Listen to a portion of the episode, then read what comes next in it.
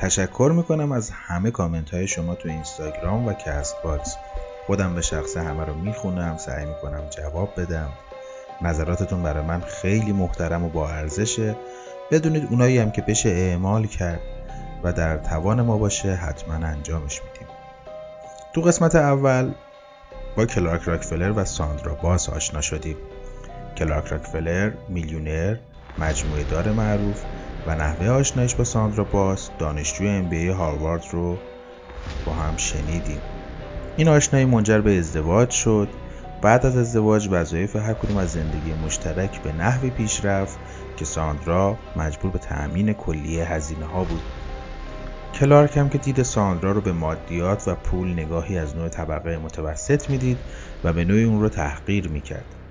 همه اینها در نهایت موجب به وجود آمدن اختلافاتی شد که کم کم وارد پروسه طلاق شدند طی پروسه طلاق ساندرا متوجه شد که کلارک راکفلر هویت دروغینی بیش نیست. با همین اهرم توافقنامه طلاق امضا شد.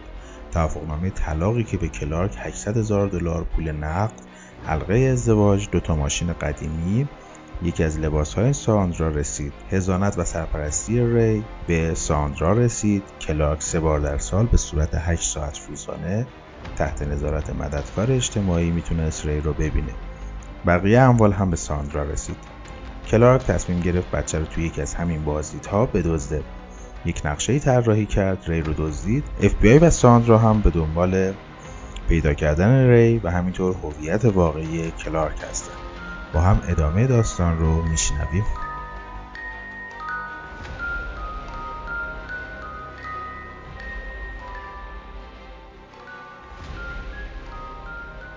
سلام. من علی نادری هستم و صدای من رو از پادکست برادرز میشنوید.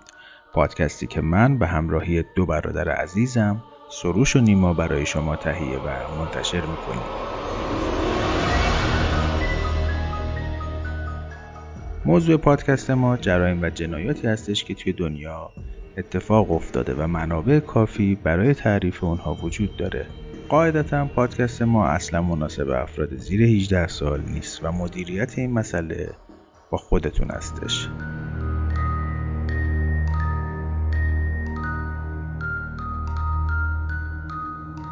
با برادرز همراه باشید.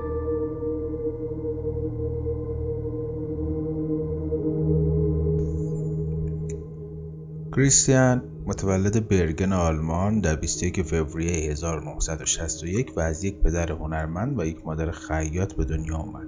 تا مدتها تک فرزند بود و این باعث شد خیلی چیزها رو پدر مادرش بهش سخت نگیرن. یکی از اونا دیدن تلویزیون بود. همیشه پای تلویزیون بود. کلا از زندگی توی برگن ناراضی بود. همیشه به فرار فکر می‌کرد. تو لباس پوشیدن و تیپ زدن و مدل مو چند قدم جلوتر از همه اهالی بود. کلاهای عجیب سرش می‌کرد.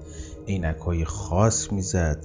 با کچلوار غیر فرم به مدرسه می‌رفت. پدرش خیلی سعی کرد اون رو از برگن خارج کنه و در مدرسه هنر مونیخ ثبت نام کرد.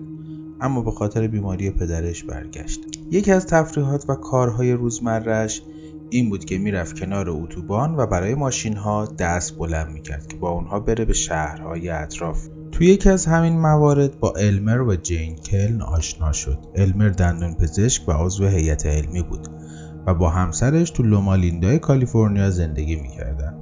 اینا اومده بودن آلمان رو ببینن. یک روز که رفته بودند آشیانه اوقاب رو ببینن اقامتگاهیه که هیتلر تو تولد پنجاه سالگیش از طرف مقامات حزب نازی براش ساخته بودن تو بالاترین نقطه کوه اشتاین تو ارتفاع 1834 متری. یه بنای تاریخی توریستی هستش که اکثر توریست ها میرن اون رو می‌بینن. علم رو جین هم رفته بودن که اون رو ببینن. در راه بازگشت یه بارون و رگبار شدیدی می‌گیره. توی جاده که میومدن می‌بینن یکی زیر بارون دست بلند کرده. سوارش می‌کنن. یه جوان خوشتیپ خوشبر روی آلمانی که انگلیسی هم بلده و خودش رو راهنمای تور معرفی می‌کنه. آقای کریستیان گراهاس رایدر. از کریستیان می‌خوان یه جایی رو معرفی کنه که شب بمونن.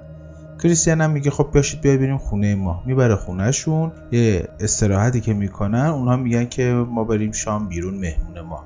شام میرن به تنها کافه برگن مهمون ژان میشن. فرداش که می‌خوان خدافزی کنن آدرس و شماره تماس و اینها رد و بدل میشه.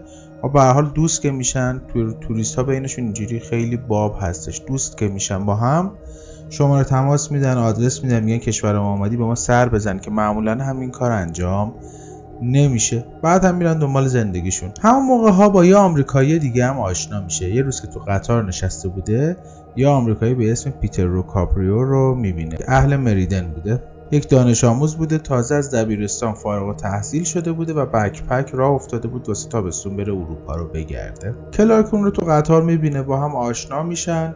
میگه من برونو آنتونی هستم پدرم یکی از مدیرای ارشد شرکت مرسدس بنز هست. با هم میرن رستوران یه غذای خوب به بدن می‌زنن مهمونه کلار. موقع خدافزی دوباره شماره تماس و آدرس میدن اومدی آمریکا به ما سر بزن تو بیا آلمان پیش خونه ما. فلان و این صحبت ها خدافزی می‌کنن. چند وقت بعد کریستیان وارد خاک آمریکا میشه.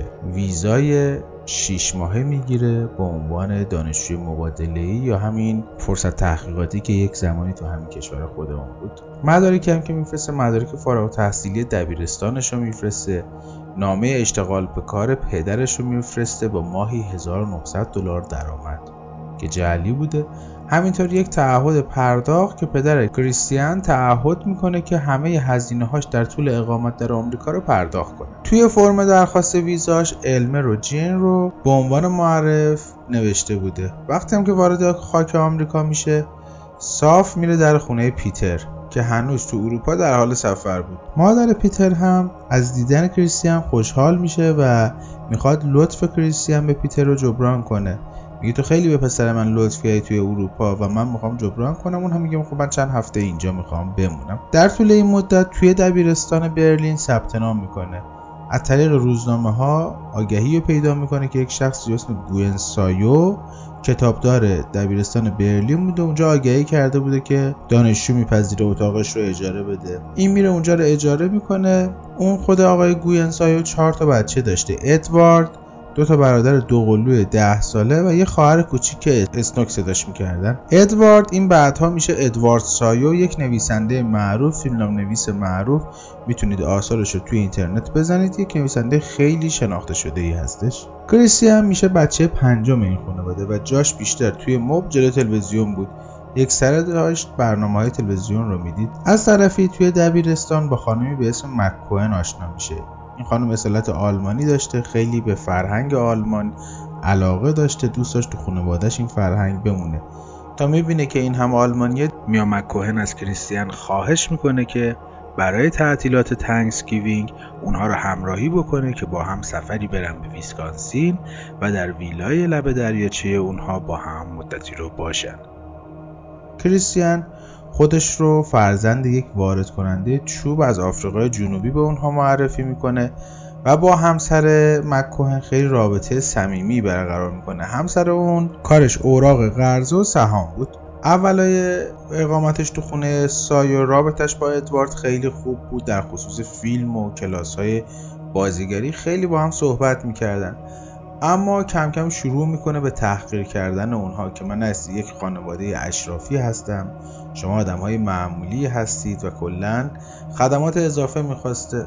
انتظار داشت غذاش آماده باشه لباساش شسته شده و اتو شده باشن. خیلی از اونها انتظارات و توقعش بالا بود. حتی یک روز خواهر کوچیکه ادوارد رو یعنی همون اسنو کوچولو رو پشت در گذاشته بود. هوا بارونی بود نشسته بود داشت تلویزیون می‌دید. ادوارد که میاد این صحنه رو می‌بینه خیلی عصبانی میشه دعواشون میشه و این دعوا بالا می‌گیره و در نهایت کریستیان از خونه سایو خارج میشه. میره مدتی رو خونه میامک کوهن میمونه چند روزی اونجا اقامت می‌کنه. از اونجا هم میندازنش بیرون. چند تا تماس تلفنی با خارج از کشور می‌گیره اونها هم به خاطر هزینه های بالا میندازنش بیرون. کریستیان حرکت می‌کنه به سمت ویسکانسین و میره برای دانشگاه اونجا ثبت نام کنه. معرفش رو هم می‌زنه خانم میا مکوهن از مکوهن ها هم درخواست می‌کنه که من مادرم سرطان داره حالش بده. اجازه بدید که چند روزی رو تو خونه لب دریاچه شما تو ویسکانسین اون زندگی بکنه. اونها هم دلشون میسوزه و قبول می‌کنن. بعد از مدتی میره به خوابگاه بالدوین هال با دانشجوهایی که کشورهای دیگه اومده بودن اونجا و در حال تحصیل بودن زندگی می‌کردن با اونها میگذرونه. اونجا میگه من فرزند سفیر آمریکا توی یکی از کشورها هستم. یه چوب گلف هم همیشه همراهش داشته خوشتیپم که بوده. میگن خب این خیلی پول داره دیگه چوب گلف داره. کسی بهش شک نمی‌کنه. سه ماه یا اونجا اقامت داشت ولی کم کم 6 ماه اقامتش تو آمریکا داشت تموم می‌شد. باید یه فکری می‌کرد. تو ویسکانسین تو کلاس های فیلم سینما بود که دوستای دانشجوش رو سورپرایز کرد یک روز که نشسته بودن گفت بچه‌ها شما بیاید best friend من باشید من دارم ازدواج می‌کنم. مراسم ازدواج تو 20 ژانویه انجام شد و 20 فوریه 1981 رفتن ازدواج رو ثبت کردن توی دفتر مهاجرت. حالا عروس کیه؟ امی جانین جرسیل 22 ساله. کلارک از طریق خواهرش آیلین باهاش آشنا شده بود. یه دختر معمولی سخت پوش. کریس بهش میگه که من اگه ازدواج نکنم باید برگردم آلمان تو خط مقدم جبهه بجنگم و قطعا من کشته میشم. جنگ بین روسیه و آلمان من برم آلمان منو کشتن. اون دخترم دلش میسوزه. آه ناله این رو ببینه میگه باش بیا من باید ازدواج می‌کنم که تو اقامتت درست بشه. بعد از مراسم ازدواج هم کلارک امی و خواهرش آیلی رو میرسونه خونهشون بعدش هم با دوستاش میره کالج. هفته بعدش هم که همون 20 فوریه بوده میرن اداره مهاجرت. ازدواج رو ثبت می‌کنن و دیگه همدیگه رو نمی‌بینن تا زمان دادگاه کلارک که امی رو می‌خوان. دیگه پنجاه سالش شده ازدواج کرده. دادگاه بررسی می‌کنه ببین اصلا این پولی گرفته نگرفته داستان ازدواج چی بوده آیا کلارک اینو فریب داده؟ و اون هم همین توضیحات رو میده. کلارک دیگه کارش با میلواکی تمام میشه.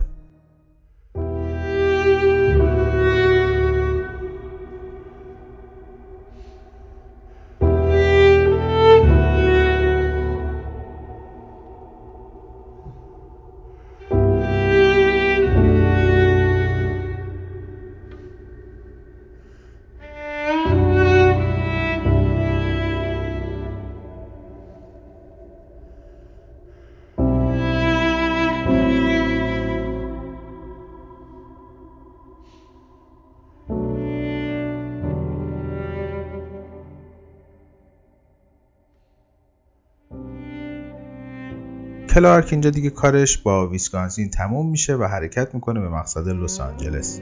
سر راه یه توقفی تو لاس وگاس داره اونجا یک کارشناس قلب و عروق رو می‌بینه که خودش رو متخصص معرفی می‌کنه کلارک خودش رو متخصص قلب و عروق معرفی می‌کنه.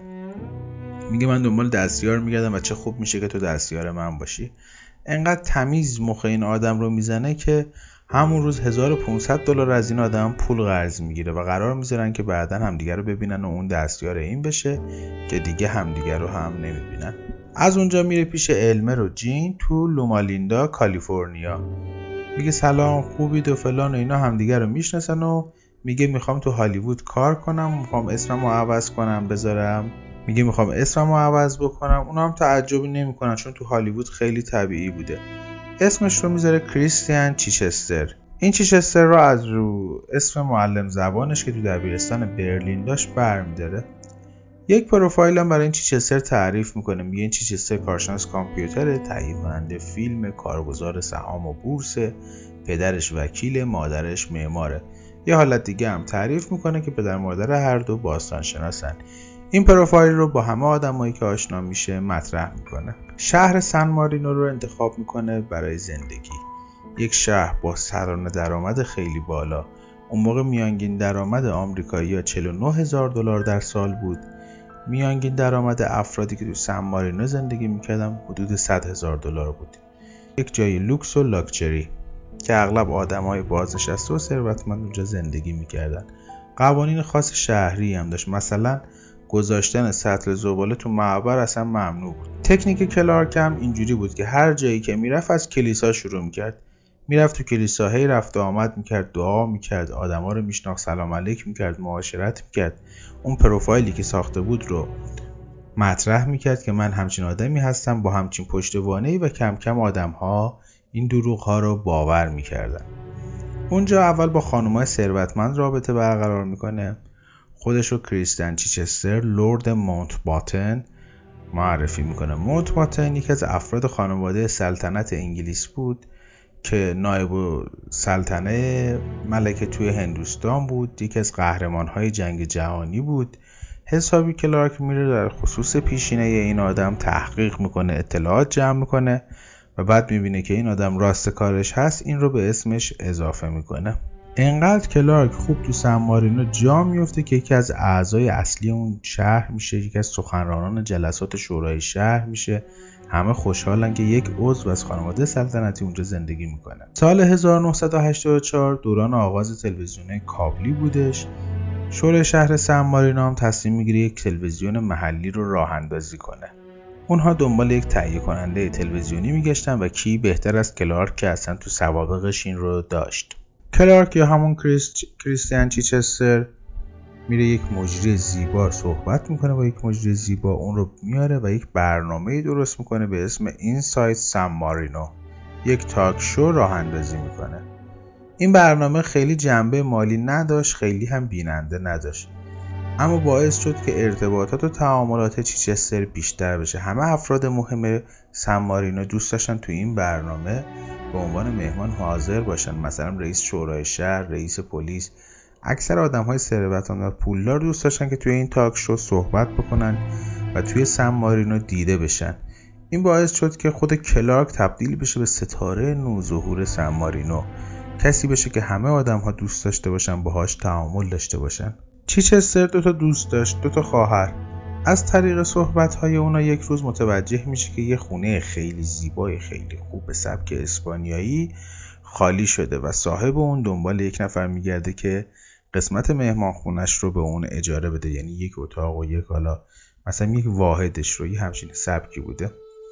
صاحب خونه دیدی سوهوس بوده اسمش. کلارک میره در خونه رو می‌زنه. در برخورد اول اول میگه سلام بچه خانم زیبایی. دست دیدی رو میبوسه و شروع می‌کنه به تملق و چاپلوسی و از گذشته خیالی خودش صحبت کردن و مخ دیدی رو اینطوری می‌زنه و به قیمت خوبی اونجا رو اجاره می‌کنه. دیدی سه بار ازدواج کرده بود آخرین همسرش باب سوهوس بود. چون سنشون بالا بود و بچه دار نمی شدن تو سن بالا ازدواج کرده بودن دیگه. فرزند خونده ای می‌گیرن که اسمش رو می‌ذارن جان. این جان بعدها که بزرگ میشه برخلاف نظر مادرش با یه دختری به اسم لیندا ازدواج می‌کنه. دیدی مخالف بوده. چون وضع مالیشون خیلی هم خوب نبود جان و لیندا میان توی خونه دیدی زندگی می‌کنن. دیدی هم, هم پیر بوده سنش بالا بوده اخلاقهای خاص داشته مشروب زیاد میخورده و این تحمل رفتارش سخت بوده برای جان و لیندا. ولی به واسطه بی پولی این رفتار رو تحمل می‌کردن و برنامه داشتن که پول جمع بکنن بتونن یک جای خوبی اجاره کنن یک جایی بخرن از شر دیدی راحت بشن. فوریه 1985 لیندا که کارمند کتاب فروشی بود باید در کتاب فروشی رو باز می‌کرد این کارو نکرد. صاحب مغازه رفت در رو باز کرد هرچی تماس گرفت لیندا جواب نداد. دیدی هم که ظاهرا مست بود گفت لیندا و جان رفتن پاریس. لیندا یک دوستی داشت به اسم سو کافمن لیندا به این گفته بود جان یه کار محرمانه گرفته برای دولتی پروژه‌ای داره ما مجبوریم بریم نیویورک. این کار رو انجام بدیم زودی برمیگردیم و اون سفری که قراره با هم بریم سمت فونیکس رو انجام میدیم. گربه هاش هم داده بود پانسیون حیوانات پول دو هفتهش رو پرداخت کرده بود. به صاحب اونجا گفته بود من بعد از دو هفته برمیگردم. یه خواهر ناتنی هم داشت به اسم کتی. کتی و لیندا نگران شدن. رفتن سراغ دیدی دی به دیدی گفتن که بابا این نیومده این ناپدید شده این نیستش. دیدی گفت من یه منبع موثقی دارم که می‌دونم هم حالشون خوبه هم اوضاعشون خوبه شرایطشون خوبه.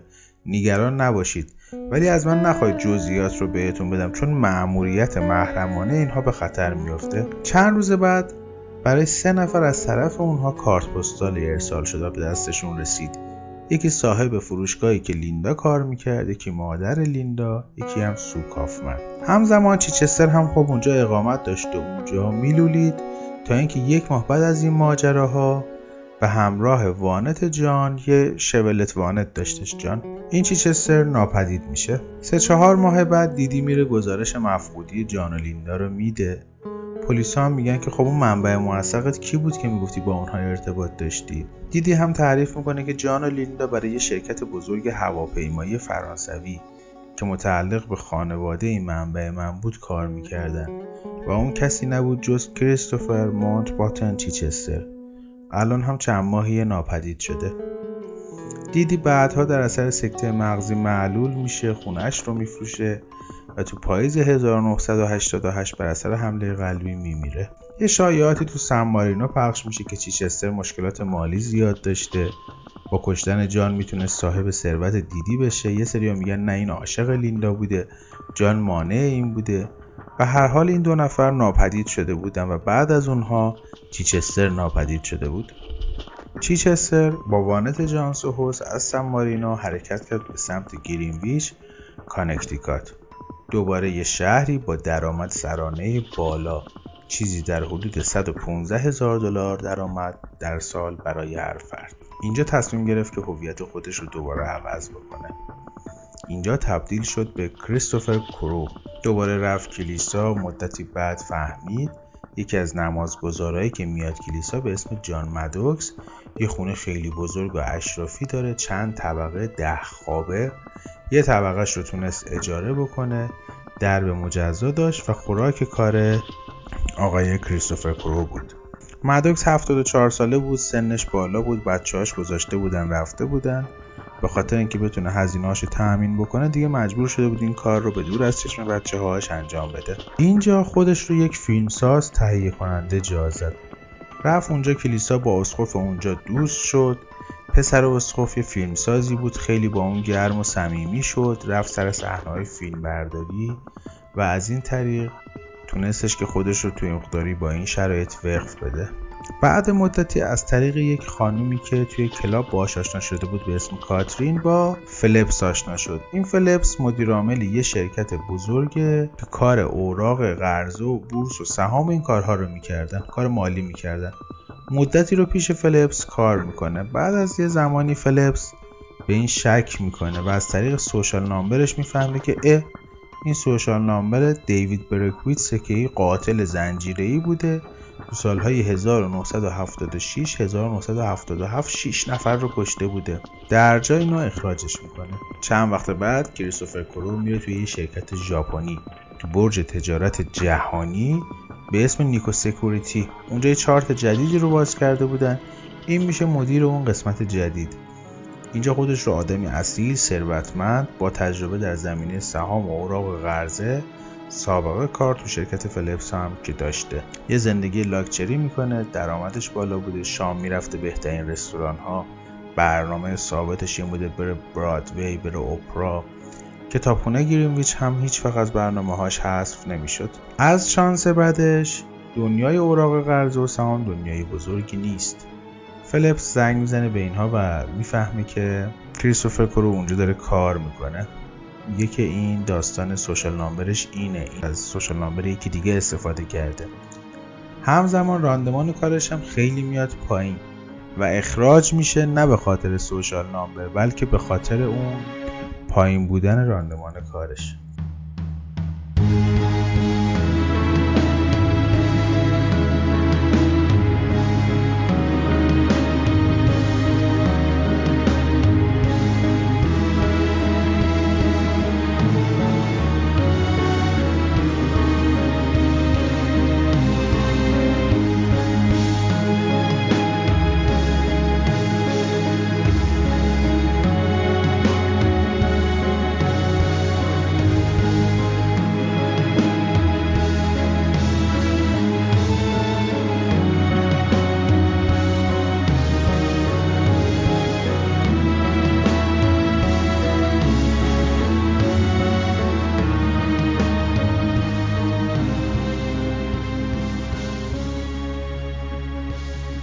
از اونجا میره شرکت کیدر پیبادی. یه فردی به اسم بونیتون تازه آمده به کیدر پیبادی داشته یک بخشی رو راه اندازی می‌کرده برای فروش. اونجا دنبال نفرات میگشته. با کلارک آشنا میشه از کلارک خواهش می‌کنه که دو هفته به صورت آزمایشی بیاد اونجا و با این کار بکنه. توی اون دو هفته هم چند تا مشتری می‌بینن لس آنجلس میرن نیویورک میرن و کار بد پیش نمی‌رفت. همزمان پلیس گرینویچ جایی که الان کریستوفر داره زندگی می‌کنه از پلیس سم مارینو یه استعلامی می‌گیره در خصوص وضعیت وانت جان سوس که پیدا شده. میگن این وانته مرتبط به یه قتلی و داستان چیه کی اون رو اونجا گذاشته اگه میشه پیگیری بکنید کاراگاهی بوده اونجا به اسم کاراگاه آلن. پلیس گرینویچ بوده. این آلن تایپ حدس می‌زنه مزنون هنوز تو شهر باشه. شروع می‌کنه به تحقیقات. متوجه میشه که می‌خواسته وانت رو بده پسر اسقف ولی چون این وانت در رهن بانک بوده و بانک هم اول پولش رو می‌خواست برای فک رهن نتونسته بفروشه و وانت احتمالا رها کرده رفته. میگردن دنبال این آدم می‌بینن که این آدم هر جور رفته بعد از یه مدتی ناپدید شده. آدرس ثابتی نداره. گزارش کارت اعتباریش رو می‌گیرن می‌بینن این تو نیویورک بوده لس آنجلس بوده یه مقدار گیج میشن. انقدر سیریش بوده رد کریستوفر کرولو رو می‌زنه تا به شرکت کیدر می‌رسه. میره اونجا تو دفتر کریستوفر میشینه ولی کریستوفر هیچ وقت دفتر دیگه نمیاد. این هم حکم جلب نداشته. این رو باید بگم حکم جلب نداشته. تا اون لحظه تا اون زمان این به عنوان یک مطلع بوده برای همین خیلی کاری از این کاراگاه بر نمی اومده فلپس هم به بونتون زنگ زده بود و جریان سوشال نامبر دیوید برکفیتس رو گفته بوده. ولی خب دیگه دیر شده بود و کریستوفر هم از شرکت کیدر رفته بود. کاراگاه سعی می‌کنه از طریق بونتون یک قراری بذاره یه دامی بذاره بتونه این رو بگیره. اما قراری که تو رستوران می‌گذارن را هم مراجعه نمی‌کنه. 18 نوامبر 1988 بالاخره این کاراگاه می‌تونه تلفنی با کریستوفر صحبت بکنه. کریستوفر خونه دوستش بوده این متوجه میشه زنگ می‌زنه به دوستش صحبت می‌کنه. کریستوفر میگه خب من سه روز دیگه میام داره پلیس بشینیم با هم صحبت بکنیم و اونجا من هر اطلاعات خاصی بهت میدم. از اونجا به بعد دوباره قیبش می‌زنه. از سال 1988 تا سال 1990 مثل یک شبه ناپدید میشه. هیچ سرنخی ازش پیدا نمیشه. محدود به شایعه هست میگن با یه دختر آسیایی زندگی می‌کرده به اسم روزمینا که همکار بودن تو شرکت نیکو. سال 92 در کلیسای سن توماس نیویورک ظاهر میشه. کلیسای سن توماس در سال 1823 تأسیس شده. یک کلیسای قدیمی جایی که اسقف اعظم نیویورک اونجا میاد. ثروتمندان و صاحبان قدرت میان.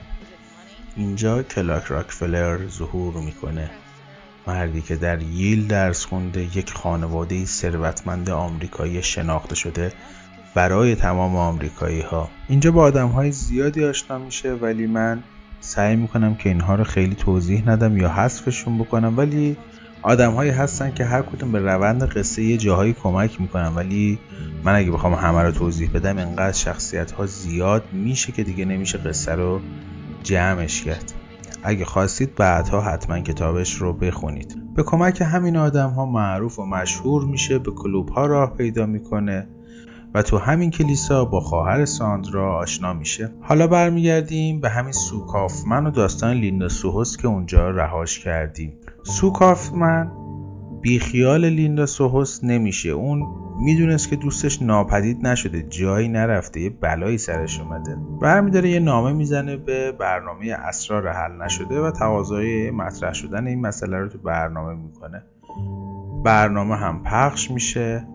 و اسم کریستوفر چیچیستر و کریستیان گرهاس رایتر میاد که اگر اطلاعاتی از اینها کسی داره بگه. در سال 1995 زن و شوهری که خونه لیندا سوهوس رو خریده بودن تصمیم می‌گیرن که یک استخری بسازن میرن سراغ پیمانکار. پیمانکار میاد کار رو شروع می‌کنه موقع حفاری می‌بینن که یک چیزهایی داخل زمین دفن شده. اول خیلی توجهی نمی‌کنن. فکر می‌کنن که هر چیزی ممکنه باشه گلدون پلاستیکی چیزی هستش. بعد کم کم می‌بینن که نه اسکلت هست بقایای انسان هست با پلیس تماس می‌گیرن و تیم پلیس میاد شروع می‌کنه حفاری رو ادامه دادن. مدارک رو از داخل زمین در میارن. بقایا و استخونهای یک انسان هست که داخل برگ های پلاستیکی داخل لباسی پیچیده شده و به نظر می‌رسه که اینها متعلق به جان سوهوس هست. جان سوهوس مفقود شده. ولی چون جان بچه ژنتیکی دیدی نبود امکان آزمایش دی ای هم وجود نداشت. سوابق دندون پزشکی جان هم از بین رفته بود. شناسایی استخونها خیلی کار سختی شده بود. اونها برای اینکه متوجه بشن و مطمئن بشن میرن خونه جان آپارتمان جان رو بازرسی می‌کنن بررسی می‌کنن. و با استفاده از محلول لومینول می‌تونن متوجه بشن که خون زیادی توی اون آپارتمان رو دیوارها و کف ریخته بوده که شسته شده و پاک شده و به این ترتیب متوجه میشن که جان سوهوس تو آپارتمان خودش کشته شده و جنازه جنازه جان سوهوس هستش. سال 95 که استخونا پیدا میشه تیموتی مایل افسر پرونده میشه فرضیه خودش رو مطرح می‌کنه.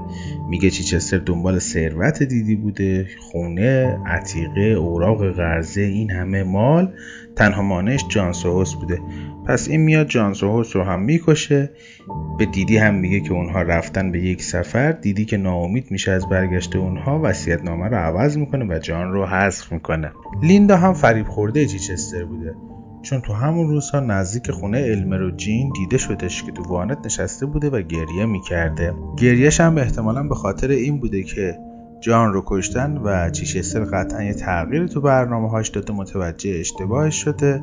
چیچستر اون رو هم کشته و در صحرا دفنش کرده.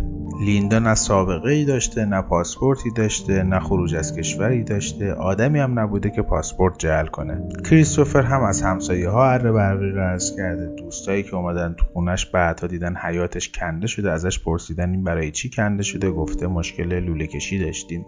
یه زن و شوهری هم توی این داستان توی این ماجرا هستن. به اسم دوم و لیندا ودربی.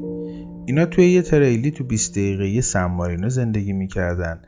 بعد از ناپدید شدن جان و لیندا اینها وارد زندگی دیدی میشن دوستان صمیمیش میشن همه اداره امور اموالش رو دستش می‌گیرن. خیلی خیلی قوی میشن توی زندگی دیدی. اینها بعدها اعتراف می‌کنن که از طریق یک فرد با دیدی آشنا شدن چل هزار دلار دادن بابت این آشنایی و بعد از اینکه دیدی مرد و خونه و وسایلاش رو فروختن هم صد هزار دلار دیگه به اون پرداخت کردن. و اون کریستوفر چیچستر بوده. خب این داستان همینجا مسکوت میمونه چون چیچستر رو نمی‌تونن تا سالها پیدا بکنن. He was a chameleon. He was all over the United States, taking on different personas, fooling different people. He was eccentric. He was charming. He was smart. Everyone believed he was Rockefeller. Forensic investigators spent the morning pulling out every possible piece of evidence they could find. We had bones wrapped in some kind of clear plastic. Clearly, there's foul play. This can't be happening. That can't be John. There's nothing, there's no leads. We got detectives following up on it, and we can't find him anywhere.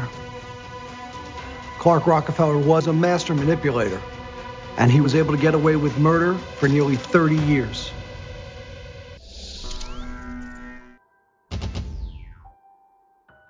خب حالا برمیگردیم به زمان حال زمان کودک روبایی کلارک راکفلر کاراگاه گیبسون همه این اطلاعات رو داره جمع می‌کنه همه پرونده براش داره رو میشه ولی اینها هیچ کمکی نمی‌کنه که کلارک رو پیدا کنه. و باید بتونه جایگاه کلارک رو پیدا کنه باید اسنوک رو پیدا بکنه قبل از اینکه بلایی توسط کلارک سرش بیاد. بیایم ببینیم که کلارک چیکار کرده بوده. چند ماه قبل از این داستان ها بعد از طلاق کلارک میره پول هایی که از ساندرا گرفته بوده رو سکه های عقاب طلا می‌خره. یه چیز مثل سکه بهار آزادی خودمون. سکه های طلایی هستش با طرح عقاب توی آمریکا که ارزش بالایی داره. بدون رهگیری پول نقد کم حجمه. ایمیل می‌زنه به یه خانومی به اسم گوچار توی بالتیمور. این کار املاک می‌کرده. میگه من کاپیتان چیپ اسمیت هستم شیلیایی هستم با دخترم تنها زندگی می‌کنیم اون الان پیش خالشه مسافرته. ما می‌خوایم بیایم بالتیمور زندگی کنیم.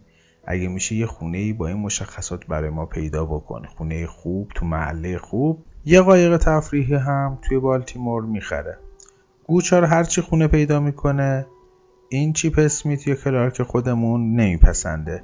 قرار میشه که یه موقتا دو ماه یک خونه رو اجاره بکنن تا بشه یه خونه خوب بخرن. 23 جوان همون سال از طریق یه شرکت اسباب کشی می‌کنه از بوستون به بالتیمور. وسایلاش رو میفرسته به بالتیمور. یک هفته قبل از ماجرای کودک ربایی. تو اون یک هفته هم با دریل هاپکینز راننده که همون اول داستان تعریف کردیم هماهنگ می‌کنه. 2500 دلار بهش پول میده تمرین می‌کنه. با آیلین انگ هماهنگ می‌کنه که بتونه برنامه کودک روباییش رو اجرا بکنه. FBI که به بنبست خورده بود مجبور میشه یه ویدیویی از ساندرا بگیره و پخشش کنه. توی اون ویدیو ساندرا خواهش می‌کنه از کلارک که بچه رو برگردونه.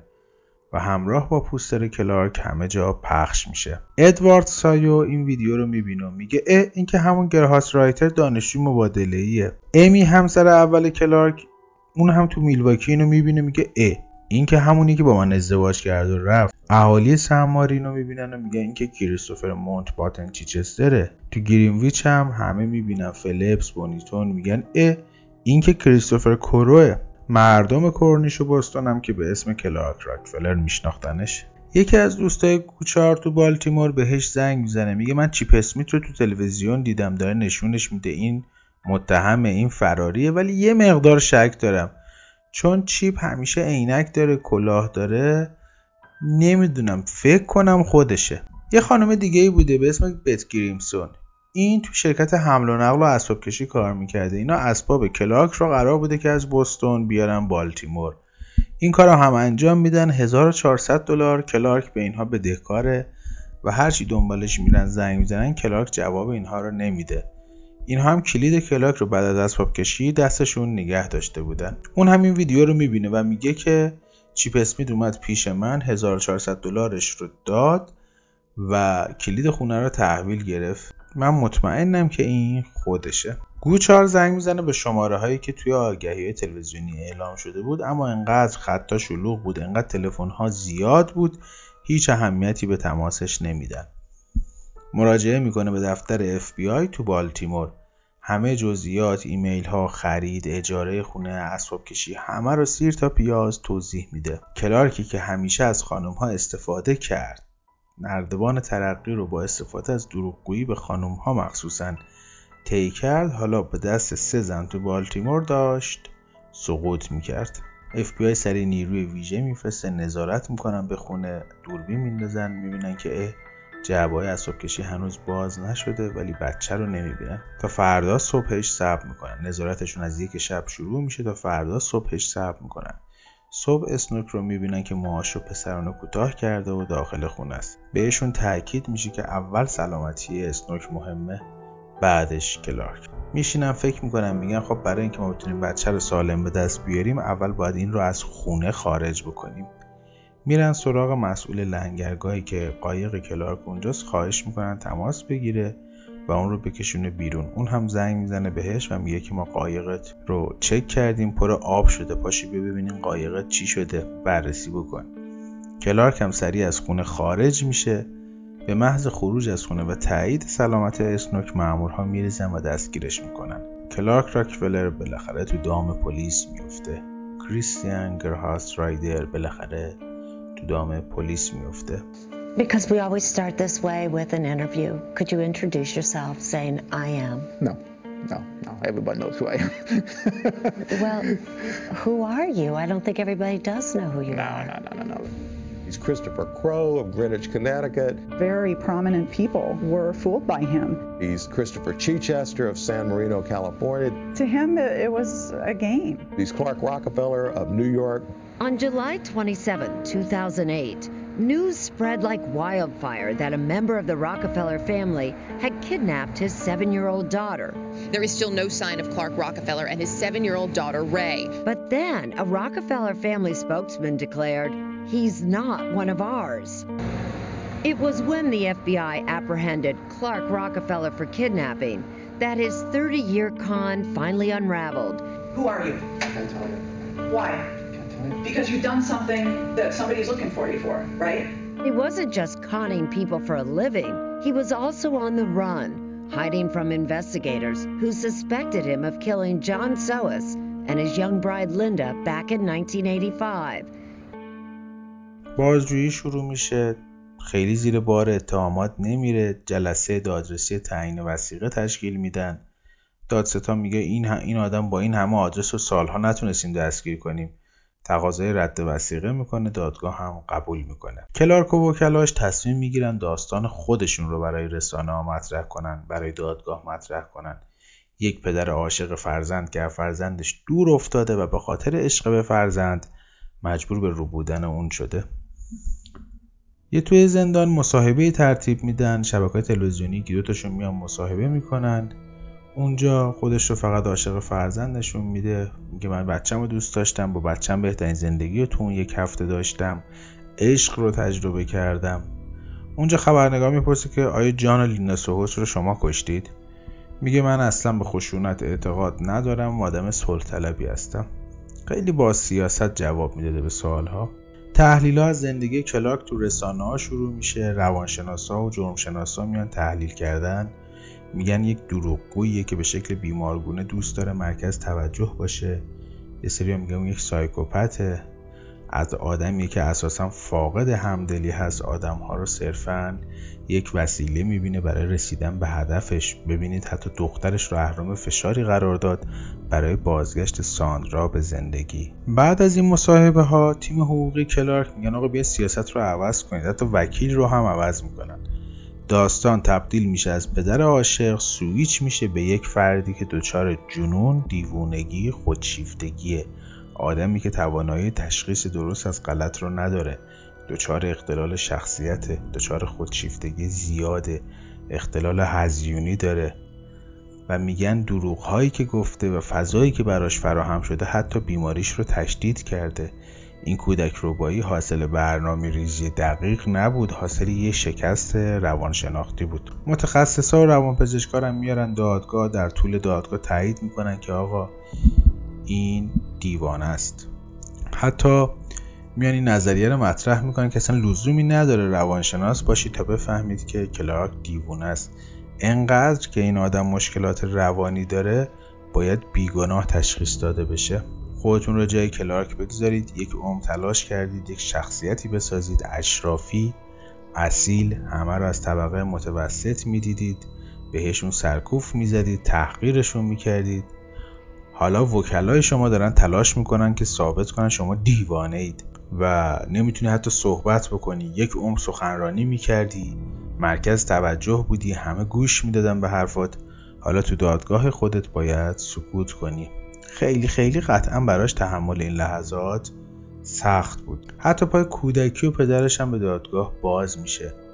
میگن پدرش اون رو زباله انسانی صدا می‌کرده اون رو خیلی تحقیر می‌کرده و این حاصل اون رفتاراست. بعضی روانشناسا هم میگن تمام آیتمای دیوونگی رو نداره بعضیاشو داره مثل اختلال ذهنی. دادستان میاد میگه که این مورد جنون نیست بلکه دستکاری حقیقت توسط جنونه.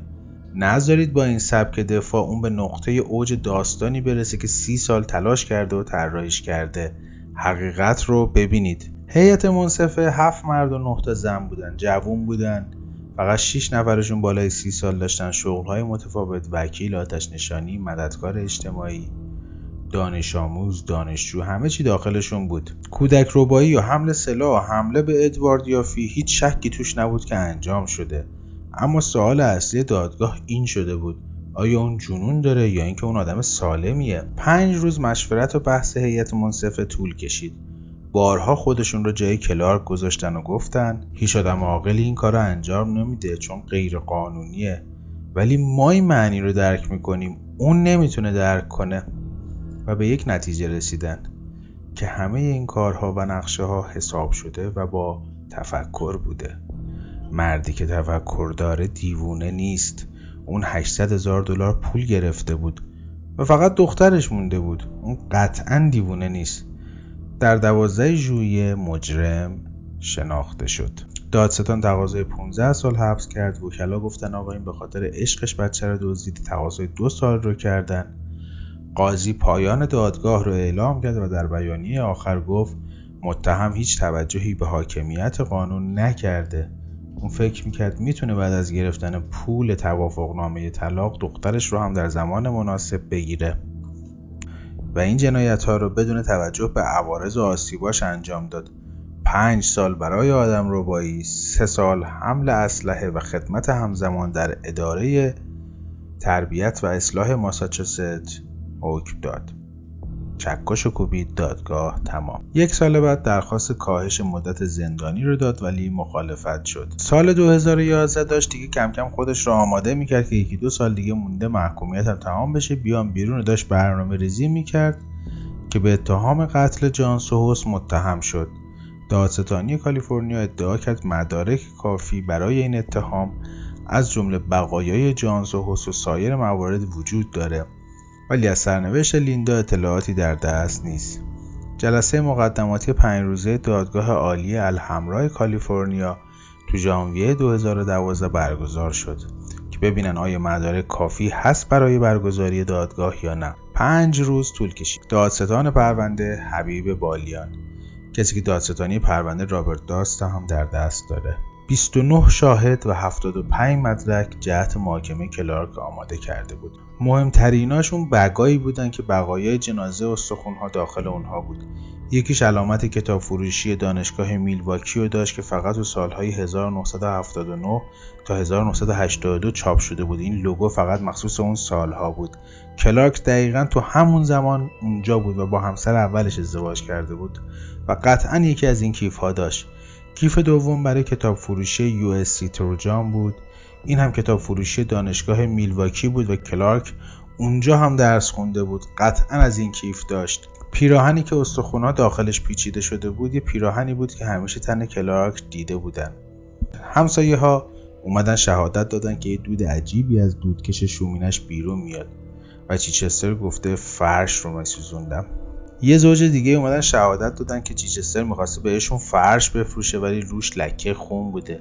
اونم تا خون رو دید فرش رو جمع کرد و پشیمون شد و برد. یکی از دوستاش اومد گفت چیچستر دنبال یه جای میگشت برای دفن زباله شیمیایی مواد فیلمسازی و از من یه جایی رو خواست برای این کار. من هم بهش گفتم برو کوهستان سن گابریل. اما یه شهادت مهمی مطرح شد و یه اسم مهمی وارد این داستان شد. میهوکو مانا میهوکو مانا اومد توی دادگاه. اگه یادتون باشه گفتیم چهار سال مثل, مثل شبه بود کلارک. اونجا گفتیم مثل شبه بود. تو اون چهار سال پیش همین میهوکو مانا بود. دادستانی خوب چیزی رو پیدا کرده بود. یه خانم آسیای شیک پوش که حالا دیگه میان سال شده چشم بادومی ریزنقش اون گفتش که توی سال 1989 با کریستوفر کرو تو شرکت نیکو با هم کار می‌کردن. اون مترجم بوده و کرو رئیس بوده.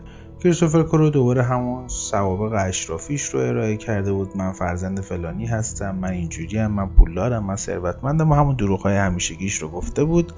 اینها یک سال با هم دوست بودن. بعد رابطهشون جدیتر و جدیتر شده بود و هفت سال طول کشیده بود. تو شرق منحتن تو آپارتمان مانابه زندگی می‌کردن. بعد از مدتی از دوستیشون که گذشته بود رفتار کریستوفر با اون خیلی بد شده بود. کریستوفر توی مدت نویسندگی می‌کرد و همه هزینه ها با مانابه بوده. حتی قبض ها رو کریستوفر می‌داد ولی با پول مانابه. و یکی دیگه از کارهاش سگگردانی بود. ازش پرسیدن رفتار کریستوفر با شما چطور بود؟ گفت خوب نبود. آسیب فیزیکی نمی‌زد ولی تحقیر می‌کرد و این رفتار رو با خیلی از آدما داشت. خیلی متکبر بود. تنها درگیری فیزیکی ما زمانی بود که من سگش رو داخل ماشینی که گرم بود گذاشتم و در رو قفل کردم اون انقدر عصبانی بود که مشاجره ما بالا گرفت و یه جایی بازوهای منو گرفت و فشار داد و این صحبت ها بعد از روزی پرده نمایی کرد که کاراگاه آلمپیچ همون کاراگاهی که سیریش شده بود این رو پیدا بکنه و پیدا نمی‌کرد. زنگ زده بوده به خونهشون. گفت این کاراگاه آلمپیچ تماس گرفت. سراغ کریستوفر رو گرفت که در خصوص جان و لیندا سوهوس و وانت اونها از کرو سوال کنه. اون هم نبود. من بعدها به کرو گفتم که همچین تماسی داشتیم خیلی عصبانی شد. گفت اون قطعا پلیس نبوده. گفت حقیقتش یه مشکلی برای پدر مادر من پیش اومده. جون اونا و جون من در خطره. این آدم خواهد جون ما رو تهدید بکنه. ما در خطریم باید مخفی بشیم. رفت موهاش و ابروهاش رو بور کرد. از لنز به جای عینک استفاده کرد. ریش گذاشت. ازم خواست از خونوادم فاصله بگیرم. وانت رو تو خیابون رها کرد آدرس های پستی رو تبدیل کرد به پنسیلوانیا. زباله رو تو سطلای عمومی میریخت. گفت این مشکلات به زودی حل میشه و با هم ازدواج می‌کنیم. بعد از اون تماس حتی درخواست ازدواج کرد منم پذیرفتم. بعد گفت بریم آلمان زندگی کنیم. رفتیم سفارت من دیدم اسم پاسپورتش کریستیان گرهاست رایدر. گفتم این چیه؟ گفت این یه گذرنامه جعلی برای اینکه بتونیم فرار بکنیم و بریم. کسی هم نفهمه. سال 1989 رفتیم کمدن نزدیک نانتاکت. رفتیم اونجا یه محلی رو ببینیم برای مراسم ازدواجمون. رستورانی که رزرو کرده بود به اسم کلارک راکفلر بود که من تعجب کردم. داستان این کلاک راکفلر بر رزرو کردن این میز اولین بار اینجوری بود که همون شب کلارک میره میز رزرو بکنه. اصلا تحویلش نمی‌گیرن معطلش می‌کنن خیلی عصبانی میشه و یهو این اسم به ذهنش اومده بود و مطالعه کرده بوده. میگه بذار امتحان کنم.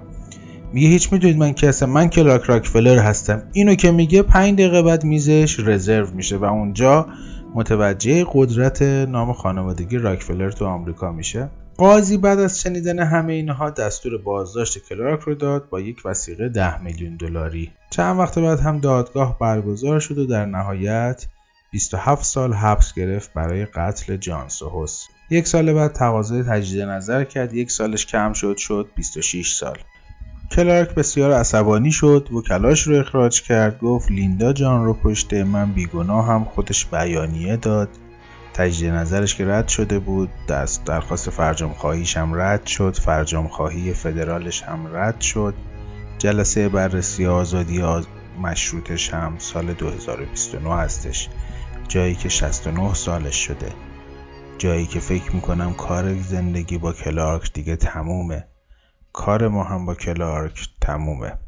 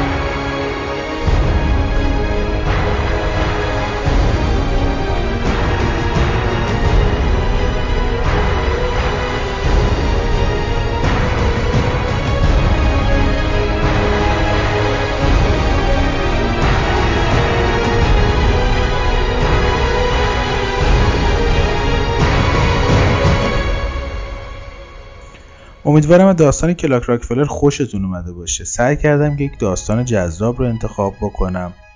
سعی کردم مرد واقعی هزار چهره رو بهتون نشون بدم.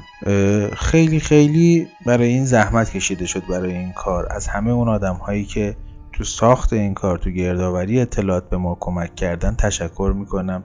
دیگه اسم نمی‌برم ولی خودشون که می‌دونن خیلی خیلی ازشون متشکرم.